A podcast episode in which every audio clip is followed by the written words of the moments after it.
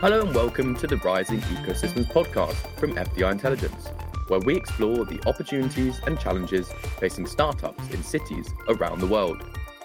I'm your host, Alex Owen-Hunt, and so far in this series, I've spoken to prominent entrepreneurs about their experiences in growing tech hubs such as Berlin, Istanbul, and Mexico City. Don't forget to subscribe to the FDI podcast to get access to all our previous episodes and more upcoming content. But in this episode, I'm traveling further east to discover more about the startup scene in the Indian city of Chennai. As the capital of the southeastern state of Tamil Nadu, Chennai is home to roughly 11 million people and is a popular destination for tourists who often flock to the city for its beaches, temples, and historical architecture. While Chennai has gained the nickname of the Detroit of India for its well-established automotive industry, the city has also emerged as a leading hub for startups developing software as a service, also known as SaaS. To find out a bit more about the city's growing SaaS ecosystem, I recently sat down with a prominent member of the community, Girish Mathrubootham. He is the founder and CEO of Freshworks, which develops software to help businesses manage their relationships with customers around the world. Since being founded in Chennai in 2010, Freshworks has grown from a small operation to a global SaaS player. It is now operating in 13 global locations and sells its software to over 50,000 companies worldwide. In September 2021, Freshworks reached a significant milestone, listing on the Nasdaq stock exchange at a valuation of $10.1 billion. Beyond his role as CEO of Freshworks, Girish has also invested in over 60 startups himself, and is a founding member of SaaSBOOMi, a community for founders and engineers in the SaaS industry. As you can imagine, Girish has a lot to share about his experiences as an entrepreneur, Chennai's startup ecosystems, and plenty of useful tips for founders getting into the SaaS industry. Without further ado, here is my conversation with Girish.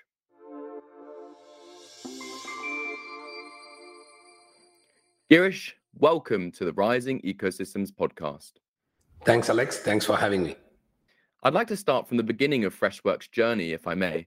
Could you tell us a little bit about why you co-founded the company back in 2010 when it was called Freshdesk, and a little bit of the story behind how you got to where you are today? Yeah, sure. The story of Freshworks started in 2009 with a broken TV and a poor customer service experience that I had with the shipping company who wouldn't process the insurance claim for my TV when I was moving back to Chennai. So I think the aha moment for me in 2010, after a 6-month struggle with the shipping company, was I finally decided to kind of write about my experience online, and the company was forced to do the right thing and pay my insurance claim. And the aha moment for me was really how the rise of social media is changing the power dynamics in the world of customer service. And as somebody who had built 4 help desks before Freshdesk, this was the idea to build a fresh help desk. That's why the company was called Freshdesk, where the first product that we launched was to help businesses listen to customer complaints, not just via phone and email or chat, but also through social media like Twitter and Facebook. And if you recall, 2010, Twitter and Facebook were just getting started for business use cases. So that's the story of how we started. And I think it's been a fantastic journey. And as you know, we took Freshworks public on Nasdaq on September 22nd. And it is a phenomenal journey to build a company from scratch, starting in Chennai, in a no-name suburb, to in 11 years, taking it to a 10 billion plus company to IPO on Nasdaq. It's really something that all of us at Freshworks are super proud of, and but we're more excited about the journey moving forward. As you say, Girish, it's a phenomenal journey, and congratulations on reaching that milestone of going public on the Nasdaq. But if we stay in Chennai in 2010, what was it really like to found a startup in the city at that time? So let me tell you, the world is very different today than it was in 2010. In 2010 in Chennai, there was no startup ecosystem, literally. Like there were very, very few startups itself. And our initial challenges were all very fundamental, like for example, getting a good office space. So there were no co-working spaces that are today mushrooming in every city in the world. And in Chennai, it used to be these large IT parks, which had millions of square foot vacant, but they were not startup friendly. You can't go and just get a 10-seater office or a 6-seater office. We were 6 people in 2011. We couldn't find an easy plug and play office, right? So the situation was very different. And also when we took an office, which our initial rent was like $150 per month in those days, dollar terms. And that office, like we used to struggle with a lot of infrastructure problems. And when I say infrastructure problems, it was not AWS infrastructure or database sharding. It was more like, hey, there's no water today in the restrooms, or there's no power and no parking for our cars and things like that. So I think, in fact, when we got the first $1 million funding from Accel Partners, the first thing we wanted to do was get out of that office and move into a proper IT park, which had a proper setup for an office. So I think we have come a long way. In fact, VCs wouldn't come to Chennai in 2011 because they couldn't fill their calendar with meetings for the day. So they would set up a meeting with me, and then on Sunday they will call and cancel because they would give me some reason, because we were the only company at that time in Chennai, and it didn't make sense for the VC to travel all the way from Bangalore or Mumbai to come to Chennai to meet just one company. So I think if you look at it in that context, in the last 10 years, things have taken a dramatic change where there is a thriving ecosystem today. There is tons of activity in the startup world. Almost every VC is looking to fund B2B startups, and Chennai is now established as the SaaS capital of India, and we call it SaaSBOOMi. Boomi in Tamil means earth. So I think we've come a long way. I'm very glad that you've mentioned SaaSBOOMi, which of course is the community of SaaS founders that you've helped develop in Chennai. And I certainly want to hear a bit more about that later in our conversation. But if we come back to the recent listing on the Nasdaq, a fantastic milestone to reach given the humble beginnings of Freshworks that you've just outlined, can you describe a little bit about what the transition is like from being a private company to going public? So I think the first thing that I felt personally, I'll start with that. So I personally felt a great sense of happiness and fulfillment, because for everybody who believed in Freshworks, whether it was our employees, early employees, or our early VC investors, I saw that listing on NASDAQ as fulfillment of my responsibility as the CEO to give them the liquidity that they needed for our early shareholders, like both employees and VCs, while I'm taking on new responsibility to our public market investors. But the more dominant feeling was that I felt energized for the journey ahead, because what happened, if you look back, I don't know if you were following like all the social media activity, it was much more than Freshworks IPO. Like India celebrated the IPO as its own IPO. Like every startup founder felt happiness that, hey, like this is our, it was as if their company was going public, right? And we inspired founders, VCs were super excited because this is the kind of exit that brings more investment into India. So employees were super inspired. We also managed to inspire the common man, like where they could see, because so many people have seen Freshworks grow, start as a startup and grow over the years. And in 10 years or 11 years, to actually do this, we managed to create so much inspiration that now I feel that, hey, this is a lot of pressure, and pressure is a privilege, right? So now we take that pressure very, very seriously, and we want to use it to energize our folks. And I feel super energized to use all of that. Now we are India's national champion, and we have to keep going and keep running and keep winning.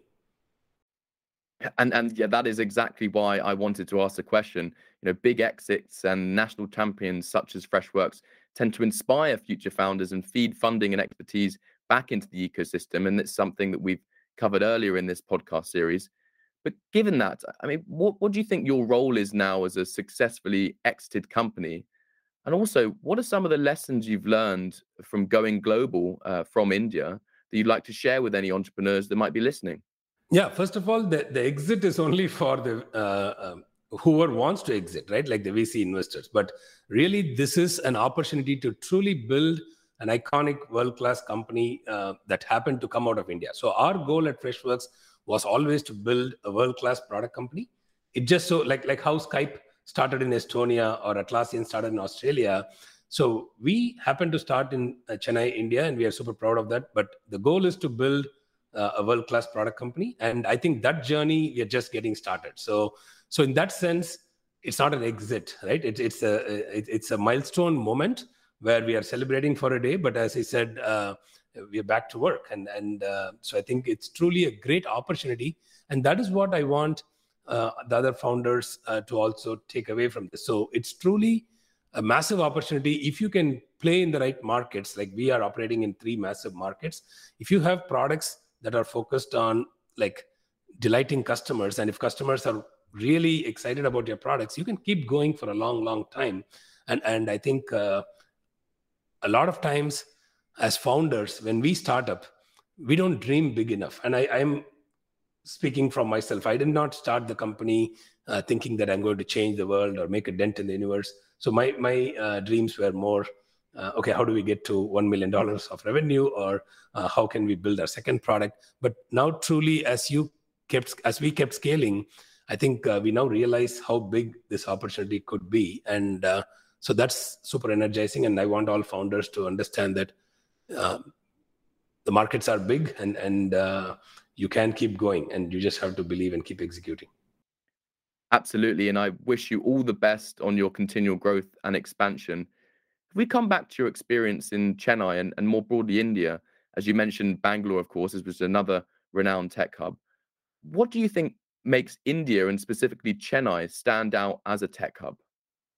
See, I think if you look at India SaaS, which is starting in India, but building products for the world, going global from day one, the opportunity is massive because of, first, I'll start with 3 broad changes in the last 2 decades, which are acting as catalyst, right? So if you go back to the dot-com days, if you want to start a company, right, you needed millions of dollars to even start, like because you had to invest in data centers and you had to hire people in the valley, and you have to be in the valley.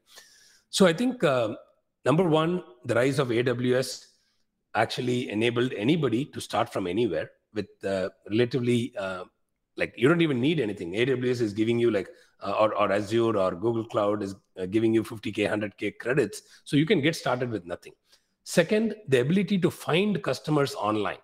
So through platforms like Google and Google AdWords and Google Search. So the market is suddenly global for every entrepreneur, no matter where you are. So finding customers is not a problem. The third and the most important thing is digital transformation of every business. Even before COVID, this was happening. But after COVID, like there's no way any business anywhere in the world could not sell online. And if you're selling online, you need to have the systems to actually support customers online, market to customers online, sell customers online, have inventory online.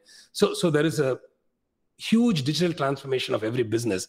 Now, when you look at all these 3, so the playing field is now leveled. And if you compare to the traditional business model, like if a company is going after, or if a company is built in Silicon Valley, usually they build for the Fortune 500 in the past, because that's where you could get the big money, right? Like you have salespeople who will go and call in on these enterprise customers.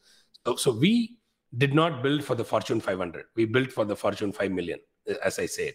So I think that is the opportunity for any entrepreneur, not just in India, but anywhere outside of the Valley, can today build products. And the key is product-led growth. So, and Freshworks was practicing product-led growth before the term became a buzzword. So we are hearing it for the last 2-3 years. But in 2011, when we started, our first 7 customers, I think, came from 4 different continents.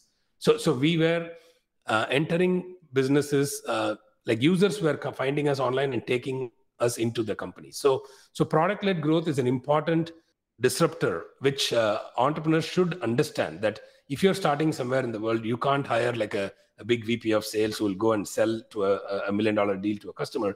You need to let your product find its way into the customer somewhere in the world, right? So that is one of the lessons I tell like people in Chennai or in India, that how can you build or engineer product-led growth into your product. So that is important today for anybody to win. The second is hybrid sales model. So because of this digital transformation of SMBs, so we can actually have, India is no longer a back office go-to-market, like engineering center. It can also be a go-to-market center. Like you can have salespeople calling and selling to customers, whether in North America or in Europe or in Australia. So we have pretty much our entire SMB business, which is more than 40% of our revenue, is all closed out of Chennai. Like we have sales teams sitting and helping customers. And these customers could be like people with a $100, $200 budget. Like they're putting their credit card and buying software. So it's not like a consultative sale. And that is a business model disruptor. Like it's a hybrid sales model where product-led growth takes your product into the company, but you're also calling them and helping them make their choice or helping them evaluate the product. So I think, and the third important lesson for founders in Chennai is, hey, you may not always have been there, done that talent. Like we definitely did not have that when we started, right? So in the Valley, if you want to hire for a SaaS marketing person, you could hire for 9 different disciplines of marketing, like influencer marketing, digital marketing, and content marketing, and so on. In Chennai, if I were to find somebody who has done software marketing, it would be a win. So, but that doesn't matter. Like my advice to founders is, hey, don't always look for being there, done that talent.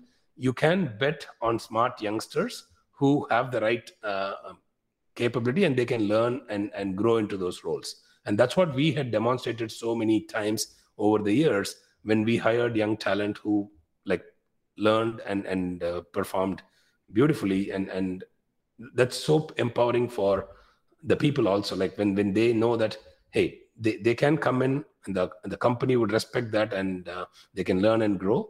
So I think we have hundreds of examples of hiring talent like that. That's a great, it's a great point, and certainly that's probably a marker that you're still very bullish of the potential of the talent in Chennai and the potential for future successful startups to come out the ecosystem. And that gets back to what we were discussing earlier about the so-called SaaSBOOMi, this community of founders that I understand that you lead, right, in Chennai.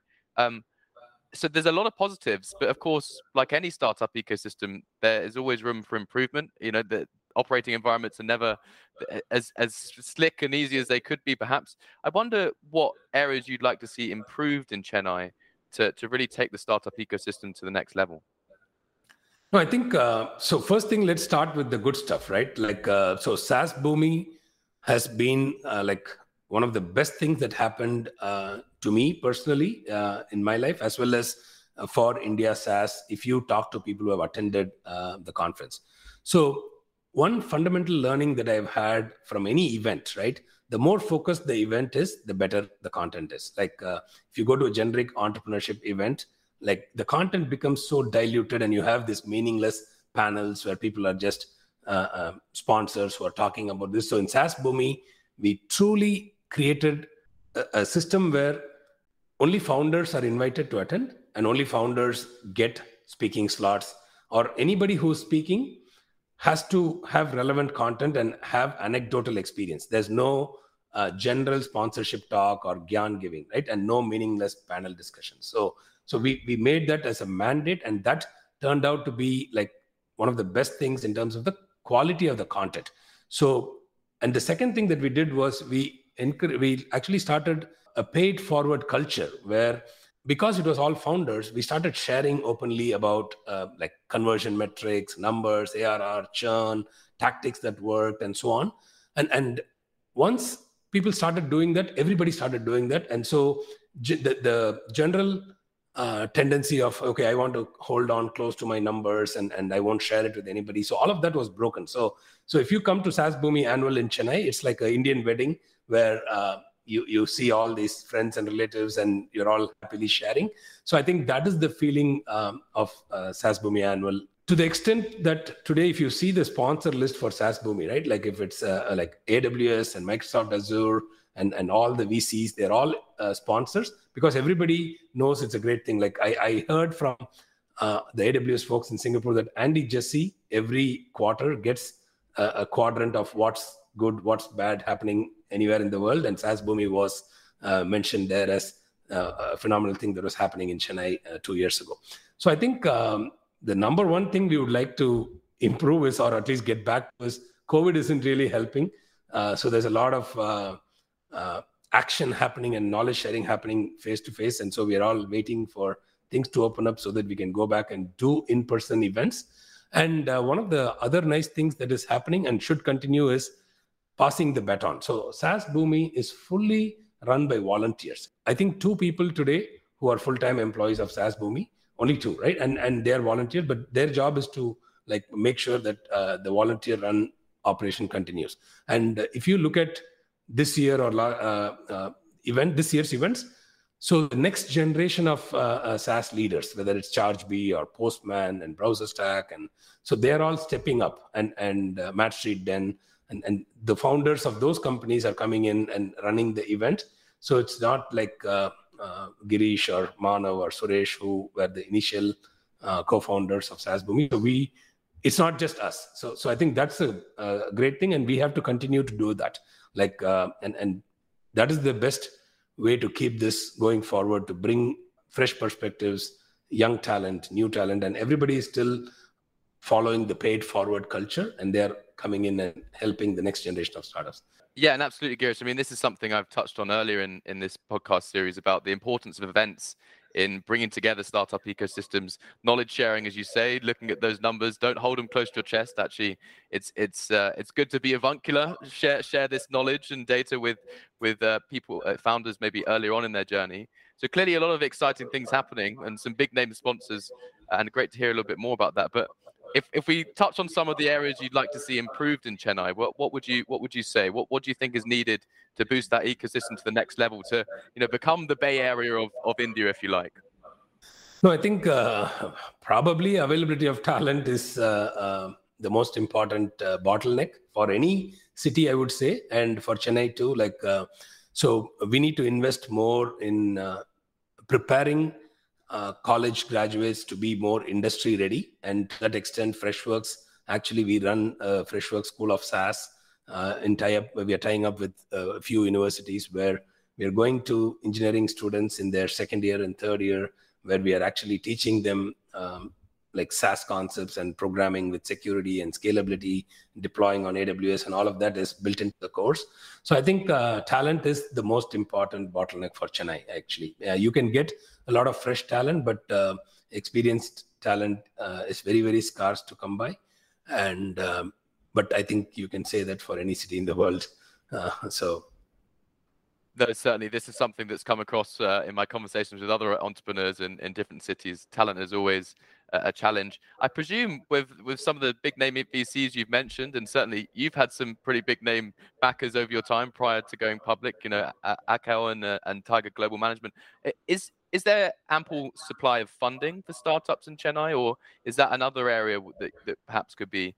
I think today there is too much funding. It's the problem on the other side. I think I truly think that there's a lot of money being printed, and it's finding its way. It's got nowhere to go because of COVID, most industries are disrupted. So tech is probably the only safe haven for money. And with interest rates being so low, a lot of the money is going into stock markets and startups. And so today we are seeing a funding boom. It's great for entrepreneurs and startups. So in that sense, I'm happy, but and the valuations are like going up every day, and maybe it's not too healthy. So, but nobody knows what's the right level of funding. So, probably if you look at it from a founder standpoint, it's a great time to be a founder.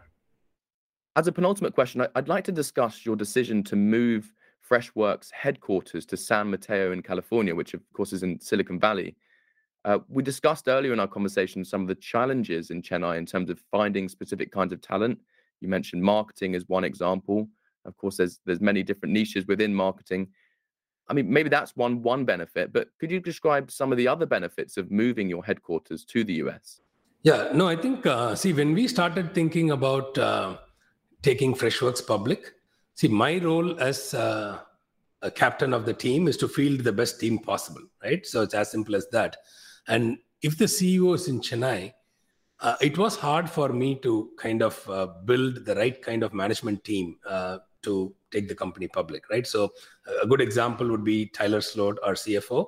Like he's one of the top CFOs in the Valley, spent 10 years at Zuora. It's an authority on subscription economy, like subscription SaaS. So we couldn't, even when Freshworks was of meaningful revenue scale, let's say $100, $150 million, we couldn't attract a lot of top management talent because everybody was in India, right? The CEO was in India. That's something we wanted to change. So I realized that, okay, my job as the CEO is to build the right team. And so that's one of the main reasons why I moved. And I think you can see now that we have assembled a world-class management team, a fantastic independent board. And so everything worked according to plan, and we are glad. No, glad to hear it. And again, I wish you the best of luck in your continual journey. Girish, it's been fascinating to hear a bit more about your experiences, the reality of being an entrepreneur in Chennai, and some more specifics about the SaaS industry. I wonder, just to wrap up our conversation, if there's one main message you want to leave our listeners about Chennai as a startup ecosystem and Freshworks' journey to get to where it is today. No, I think it's time for the world to pay attention and wake up to SaaS from India, because every market is being disrupted. So McKinsey released a report on how India SaaS is going to be a $1 trillion market opportunity, and they've identified 450 different micro segments of market which is up for disruption. And so India SaaS is here to stay. After Freshworks, you will see, I consider that we are fortunate to be the first one to go public, but there's going to be a lot more companies coming. We are super excited for Freshworks also to continue the journey as we keep executing and continuing our journey as a successful public company. So looking forward to that. But India SaaS, keep an eye on that. I'm sure our global listeners will be keeping their eyes fixed on the SaaS market in India. Girish, thank you so much for joining me. Thank you, Alex.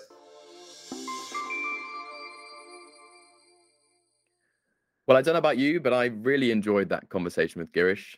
I think he has a truly amazing story as an entrepreneur, successfully scaling Freshworks from a small operation in Chennai to become a global SaaS player. And he's now sitting in Silicon Valley and listing on the stock exchange. And really, this whole story has put Chennai on the map as a leading hub for software as a service, and really is a shining example of how far technology ecosystems have come over the last decade. Now there's readily available funding, albeit with some of the pitfalls that Girish mentioned, maybe even too much funding. But I mean, as an overall message, I think we may well see some more global success stories such as Freshworks coming out of Chennai and some other Indian tech ecosystem. But that brings us to the end of another edition of Rising Ecosystems, and the last one of 2021. Listeners can expect many more conversations with entrepreneurs in the new year, so make sure to stay tuned, and I hope that all of you get a chance to take some time off before things start up again in full in 2022. If you've enjoyed this episode, don't forget to subscribe to the FDI podcast for free wherever you listen to get all the episodes of Rising Ecosystems and much more. You might also like our other content, such as The Bill Bow Effect, our sister podcast that explores whether culture can boost economic development. And we certainly can find much more content on our website at fdiintelligence.com. I've been Alex Owen Hunt. Thanks for listening, and we'll see you next time.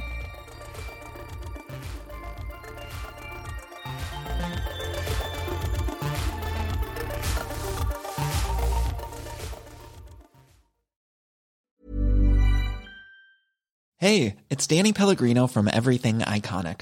Ready to upgrade your style game without blowing your budget? Check out Quince. They've got all the good stuff, shirts and polos, activewear, and fine leather goods, all at 50 to 80% less than other high-end brands.